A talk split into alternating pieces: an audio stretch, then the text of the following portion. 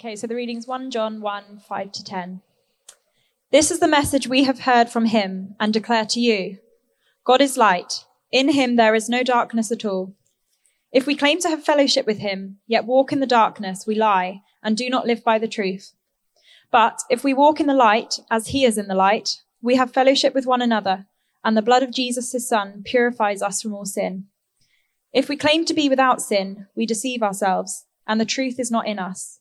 If we confess our sins, he is faithful and just, and will forgive us our sins and purify us from all unrighteousness. If we claim we have not sinned, we make him out to be a liar, and his word has no place in our lives.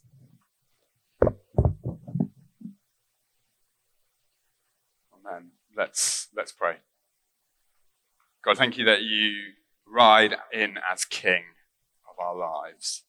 Um, that your kingship brings joy and it brings laughter, it brings fun. Uh, thank you that you have something to say to us today. I pray that you would help our hearts to be open uh, and help me to say the words that are going to help us to encounter you. Would you meet with us as we are here together? Amen. So we've been walking through Lent, and through Lent we've been looking at this series called Teach Me To.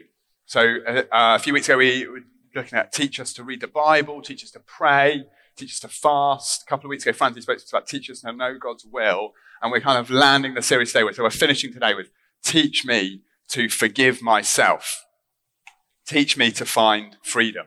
Um, and we're going to be kind of exploring what that might mean for us uh, through the next half an hour or so. Uh, but first, I'd just love to tell you about my daughter, Sophia. So, Sophia has had this scooter for the last about a year now. Uh, but just recently, she's realized that she can actually go quite quickly on it, and she's got much better at scooting around. She loves to scoot everywhere. So, this week I said she could ride it to nursery, which she was very excited about. Unfortunately, she's learnt to go quite fast on it, but she hasn't learnt to keep going for a long time. Um, as Morris will know, I let her go on her scooter this afternoon, and it took me 45 minutes to get to the co-op, which is like a five minute walk. She, she, got, she got a bit waylaid by some leaves on the way. So anyway, on Tuesday I said she could ride to a nursery, and the trip took way, way longer than it ever would have if I'd just put her in the buggy and taken her there. But when we, she got there, she was so proud that she had gone on her scooter. So she goes into her nursery school uh, and she's telling all the helpers about how I rode in on my scooter. I wonder what your ride of choice is. If you had to make a grand entrance, what vehicle would you choose? Has anyone got any uh, hidden desires to ride a particular vehicle or to turn up in a particular uh, mode of transport? Did someone say something? A camel, okay, that's a nice one. Any, any others? Hot air balloon. Yeah, someone said that this morning as well. Good, popular choice. Anyone else? A motorbike. Do you ride a motorbike, Ellen? Not yet. Okay, nice. Hang glider. Nice. Um, the Hogwarts Express. It's good. Yeah. Um, well, on Palm Sunday, we remember Jesus riding into town. And his ride of choice is a donkey. And it's not even his own donkey. He's had to borrow the donkey from somewhere uh, that we're not sure where, and it's covered in other people's clothes. It's not flashy. It's not big. It's a bit of a joke, to be honest. It's as if I had turned up today on Sophia's scooter. What's going on when Jesus comes into town on a donkey? Well, Jesus is riding into a town called Jerusalem. And Jerusalem at that time was a city that was oppressed. It was a city under occupation. And it was controlled by the Roman Empire. Now, the Romans, in contrast to Jesus, knew how to make an entrance. They got their flashiest, their best white horse. The general would ride in triumphant on his white horse with a procession behind him of important people and slaves and prisoners that had been caught in war. And this kind of big procession came to show Jerusalem that they were not free. If you lived in Jerusalem, you were not free. You were ruled by the Romans. They were more powerful than you. They were better than you. They were stronger than you. And there was nothing you could do about it. So maybe you lived in Jerusalem at the time. And maybe you had some ideas that actually maybe there was something you could do about it. Well, I think you had two choices. You've got the Roman occupiers. You could fight back. You could ride your own white horse. You could gather an army. You could believe together that if we work really hard and try really hard, we can get rid of the Romans once and for all. We can defeat them. We can overcome them. You could be a fighter. And people did rise up at that time against the might of the Roman Empire. Most of them failed pretty horribly. But they thought that actually, if they worked hard enough, if they were strong enough, if they had enough people with them, that they could defeat the Romans. But maybe there was another course of action that some people in Jerusalem at the time took. And that was to go, well, the Romans are tough, they're strong, and they're in charge. And that's just the way that things are. Nothing's ever going to change. We're an oppressed people, and we're going to stay oppressed forever. Life is just going to continue like this always. So you could be the captive.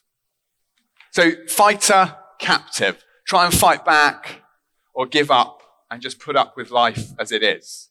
It seems that those are the only two options. Sometimes in our lives, it can seem like we've either got to be tougher or bigger or stronger to fight back, or we just need to give up and go, well, that's just how life is, and resign ourselves to our fate.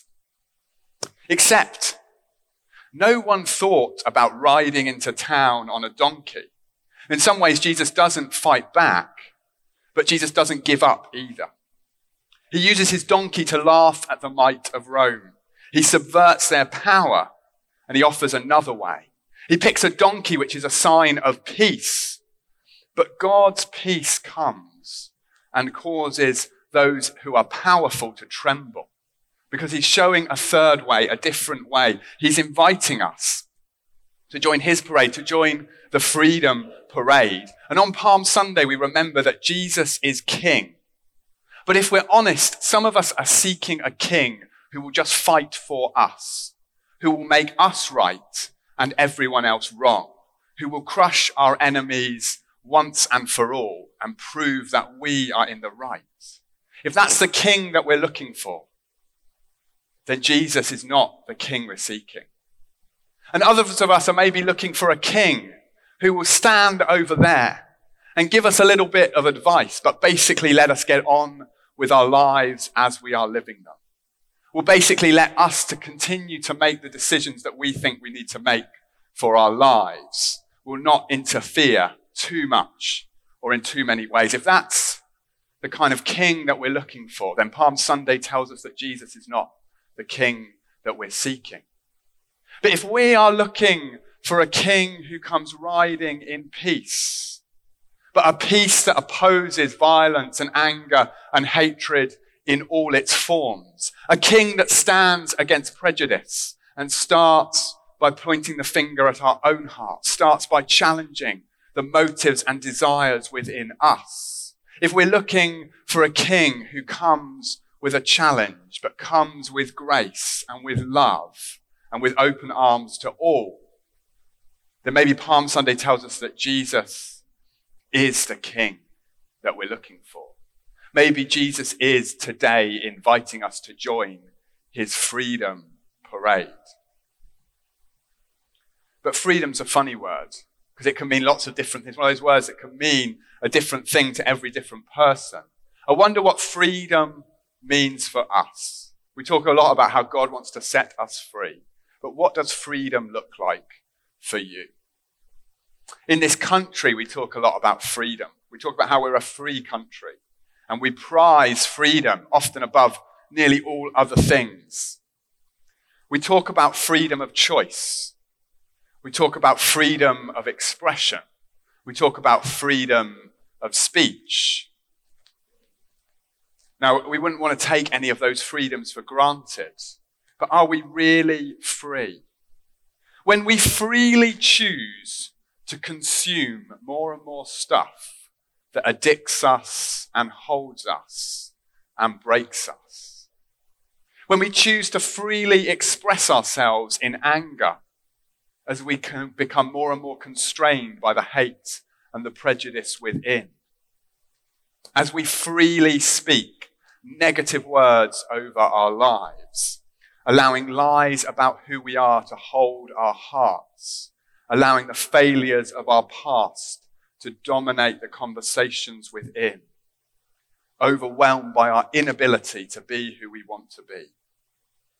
Maybe there's something in the past that we just can't forgive ourselves for, that we just wish we could go back and undo, that seems to haunt us and stay with us wherever we go. That our lives today seem to be marked and defined by the actions of our past. Or it might be something of who we feel we are and wish we weren't. That we look at others and think, if only I was more like them, then I could achieve great things, then I could do good, then I could be the person that God wants me to be. That we can't quite forgive ourselves for being the person that we are. In any social event that I go to, I always seem to end up with the feeling that somehow I'm on the edge, that somehow I'm insignificant, that somehow if I wasn't there, no one would notice. And how often have I looked at myself and gone, oh, if only I was the life and soul of the party, if only I was the kind of person that just seemed to attract friends around them, that just seemed to gather people around them. If only I was more like that. And in that time, what I'm doing is I'm refusing to accept the person that God has created me to be. I'm refusing to forgive myself for being who I am.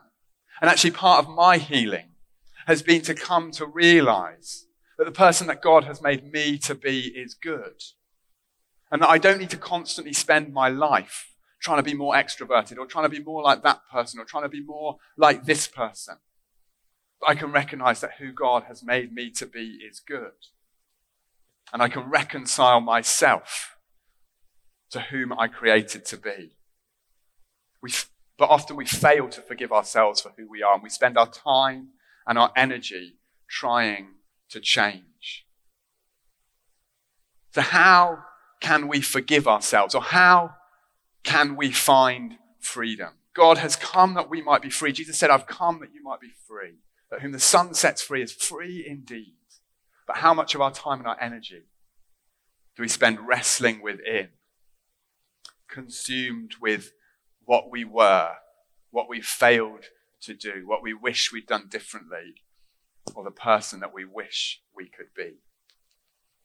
So, what can we do when we feel this way? Well, some of us will cope with this by saying we can do better. We'd better fight back. Every negative thought, I need to speak a positive thought. I need to try harder.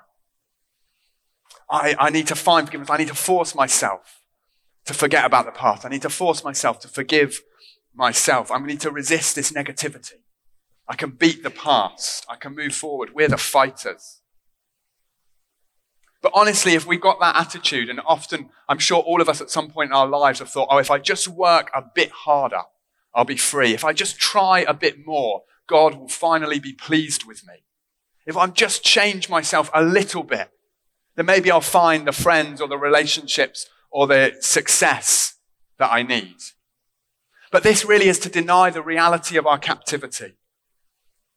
The reality of life that so often captures us when we're at our best and reminds us of our worst. In the reading that we heard earlier, it said this. It said, if we claim to be without sin, we deceive ourselves Sometimes we can spend our life claiming that we can sort things out, that we can do better, that we can try harder, that we can work more, and it's all going to be okay.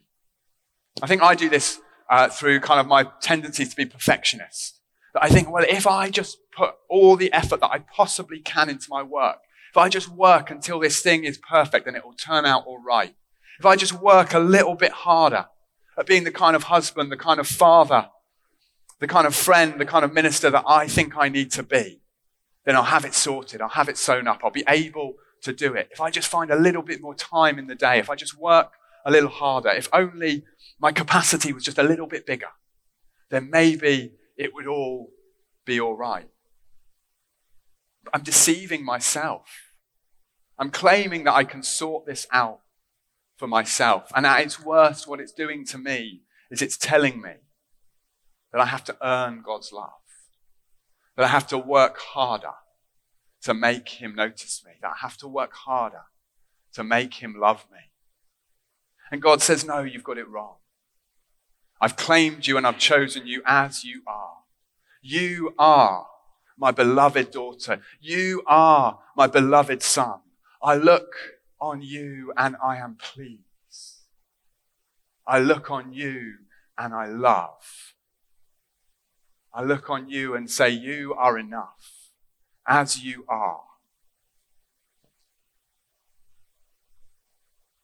And almost by claiming to be without sin, I'm completely missing what God says to me as I am. That I am enough. Yes, I'm not perfect. Yes, I'm not complete. Yes, I'm not there yet. But on, what, on the other hand, I am. Because the word that he speaks over, to, over me is beloved one. The one on whom I set my favor. The one in whom God delights. Maybe others of us get round this kind of sense of failure, this sense of insecurity, this sense of frustration with ourselves by just kind of shrugging our shoulders and saying, well, this is what I deserve. This is just the way life is. Life is tough. I messed up in the past. And so this is the way things will always be. Failure is who I am. Addicted is who I am. Debt ridden is who I am. Guilty and shame filled. That is who I am. That is what life is going to be like for me. We're the captives. But the reading said that God, it didn't say go, it said God is light, and in him there is no darkness at all. And God has spoken a word over your life. God has said to each one of you that I delight in you that I think you are good, that I have a good future and a good plan for you. And when we say, well, this is just what life is, the danger is what it eats into our hearts is a doubt in God's goodness, a doubt that God is truly full of light, a doubt that really God has the best in store for us we doubt his word over our lives. We see him as a mixture of light and darkness. We say, well, yes, God loves me, but actually he's left me in this state of failure, in this state of insecurity, in this state of hopelessness. But no, God says, if you confess your sins, he is faithful and just and will forgive us our sins and purify us from all unrighteousness. Whatever you're struggling with at the moment, whether it's a, a kind of a repeated pattern of failure in your life, whether it's something that you just wish you could be free of, whether it's a relationship that just seems to be going wrong, or whether that's it's that nagging doubt within that you are up to anything, that you amount to anything. God says, Come to Him, and He will be faithful and just. He will forgive us, He will purify us. The minute we turn he runs to us with love and with joy and with hope. And he says, The very best that you thought you were, I see you as far better than that. The very idea that you had that maybe one day you would attain something. Well, I see you as far more than that. I see you as my beloved daughter, my beloved son, the one that I've given everything for, the one that I speak over, only words of love, only words of affirmation, only words of grace, and only words of goodness. It's like we're in a prison cell, chained up by our own doubts and our own failure and our own nagging insecurity. And maybe some of us are wrestling hard to get rid of the chains. And maybe some of us have given up and just said, This is what life is like. I can't get out. I won't ever get out. And actually, neither of those people are moving towards freedom because we don't need to wrestle the chains and we don't need to befriend the chains. What we need is to meet the person with the key. Because the person with the key can come and can unlock our chains. Friends, we know the person with the key. Because Jesus rides into town and his transport is a donkey, but he's heading for his throne, and his throne is the cross. Because on the cross, it seems like violence and hatred and anger have won the day. It seems that God is defeated. It seems that we cannot be free. So if we're feeling weighed down by failure, if we're feeling weighed down by fear, if we're feeling lost in our, and overwhelmed by our brokenness, if we're struggling to feel forgiven, if we're struggling to feel free, then the cross says that God stands with you. God is close to those who are desperate and those who are lost and those who are forlorn. And the one who was killed on the cross, the one who was enthroned on Calvary, didn't stay dead. God died, but God is alive. There is hope. Hope not in your ability to do better. Hope not in your ability to try harder. Hope not in your ability to sort everything out and put everything in order. Hope not just in the kind of summoning all your strength to think positively over your life, but hope in this that when we are dead, God has come and He's spoken life over us. That when you and I were at our worst, God saw us and He loved us. And He said, I have a hope for you. I have a future for you. I have a plan for you. There is nothing you can do to make God increase His love towards you. And there is nothing you can do to make God decrease His love towards you. He loves you with a love that quite possibly we will never fully understand or comprehend. He is for us, and He speaks life over us. Hope comes when we join the freedom parade. And the irony is that we find freedom by submitting to Christ as King. When we stop listening to the words of doubt and negativity that we sow in our lives and we start to believe the words that the King speaks, then we find freedom. The first step to forgiving ourselves is to recognize that we are powerless to forgive ourselves. The second step is to recognize that God in Christ forgives us. So, a simple question for us this evening whose voice will we listen to? Will we listen to the voice of our Father who looks at us with love and speaks hope and speaks grace into the very darkest corners of our lives, those corners that maybe no one else has ever even seen? God speaks a word of hope to you. I'd love us just to think about uh, what this might mean for us. I'm just going to get maybe Franzi and Steve, would you just hand some paper? And I'd love it if you just had a, a piece of paper. We're just going to use in just a moment.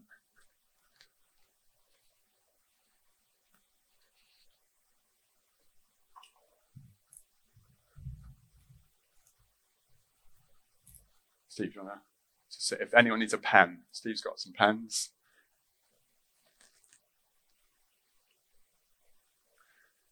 We're just going to, in a moment, we're just going to spend a minute of quiet. We're just going to invite the Holy Spirit to come. And it might be that there's something already sort of bubbling away that you're thinking about.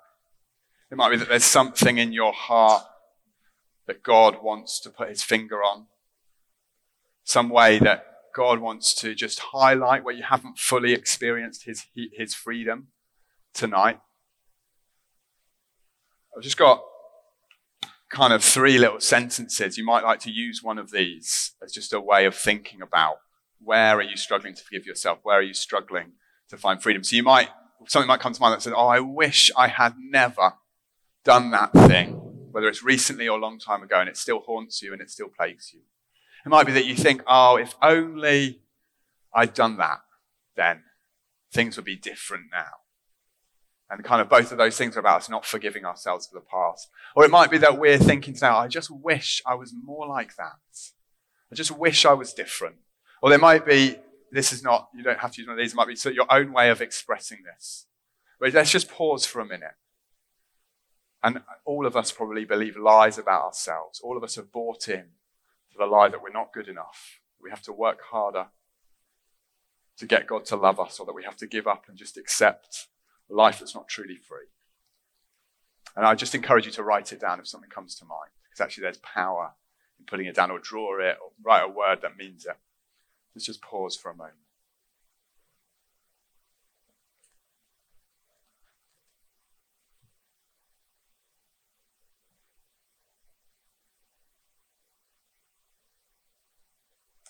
You've done that, I just invite you uh, just to hold that piece of paper. It might be that nothing's come to mind. You've got a blank piece of paper. That's okay. It might just be that you have a general sense about actually, I, I want to walk in more freedom and want to hear more of God's word over me. Might be that in the next few minutes something comes to mind. Feel free to write it down. But when we are faced with things like this, when we realize that actually there's something inside that's speaking a lie over us, we have a choice. We can listen continue to listen to the lie. Or we can come to the King and we can realize that He speaks a different word over us. He speaks truth, that you are loved as you are, that you are enough,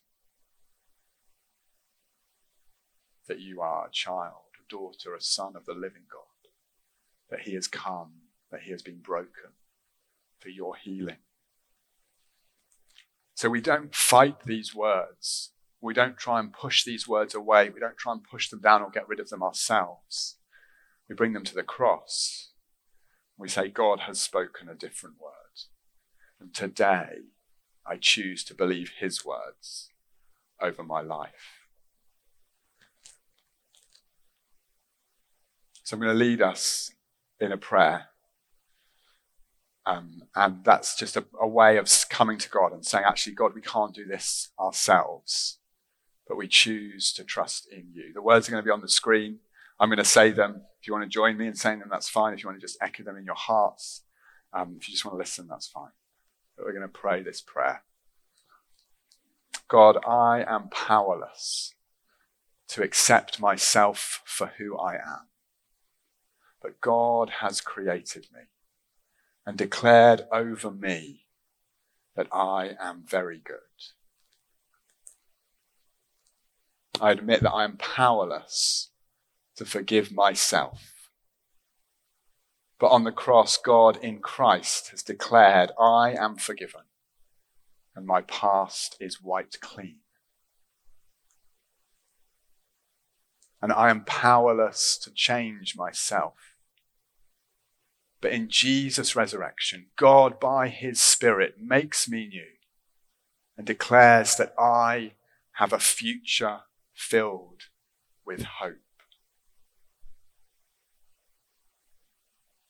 I choose today to believe the words that God speaks over my life. I choose to speak them to.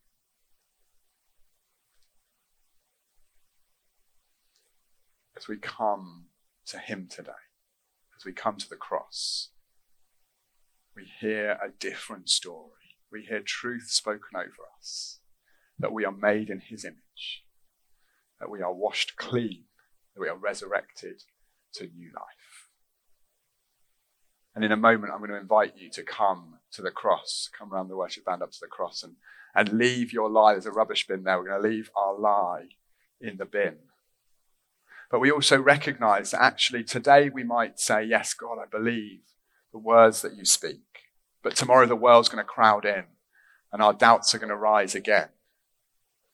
So when we go from the cross, we're going to take two things that are just going to help us to remember the words that God speaks. We're going to take a palm cross, which reminds us of Palm Sunday. It reminds us that Jesus rode into town as king, but he was heading for the cross. And the cross speaks more than anything of the Father's love for us. And then I'm just encouraging there's, there's some copies of that prayer and pick up one of those prayers. Because this is the kind of prayer that we need to pray daily. And it might be that you have your own words, these words aren't special. But actually, I just challenge you this week. Take a moment every day of this week to speak these words over yourself. Whether it's to some specific area of your life that you know you want freedom in, or whether it's just actually, God, I want to walk in your freedom. And invite you to take this and to, to discipline yourselves to say, actually, I want to choose to submit to the King who sets me free. I want to speak his words. I want to believe what he says about me that I am loved, that I am precious, that I am clean, and that I am filled with hope and a future. So I think Ellen's going to come and just play for us a little bit. So we're just going to leave some space. So just go up. That you, you can leave your lie in the bin, and then in the silver bowls, there's the cross and the prayer to take. And maybe you might just then want to spend a couple of minutes maybe reading through that prayer again and just uh, asking God to speak his words over.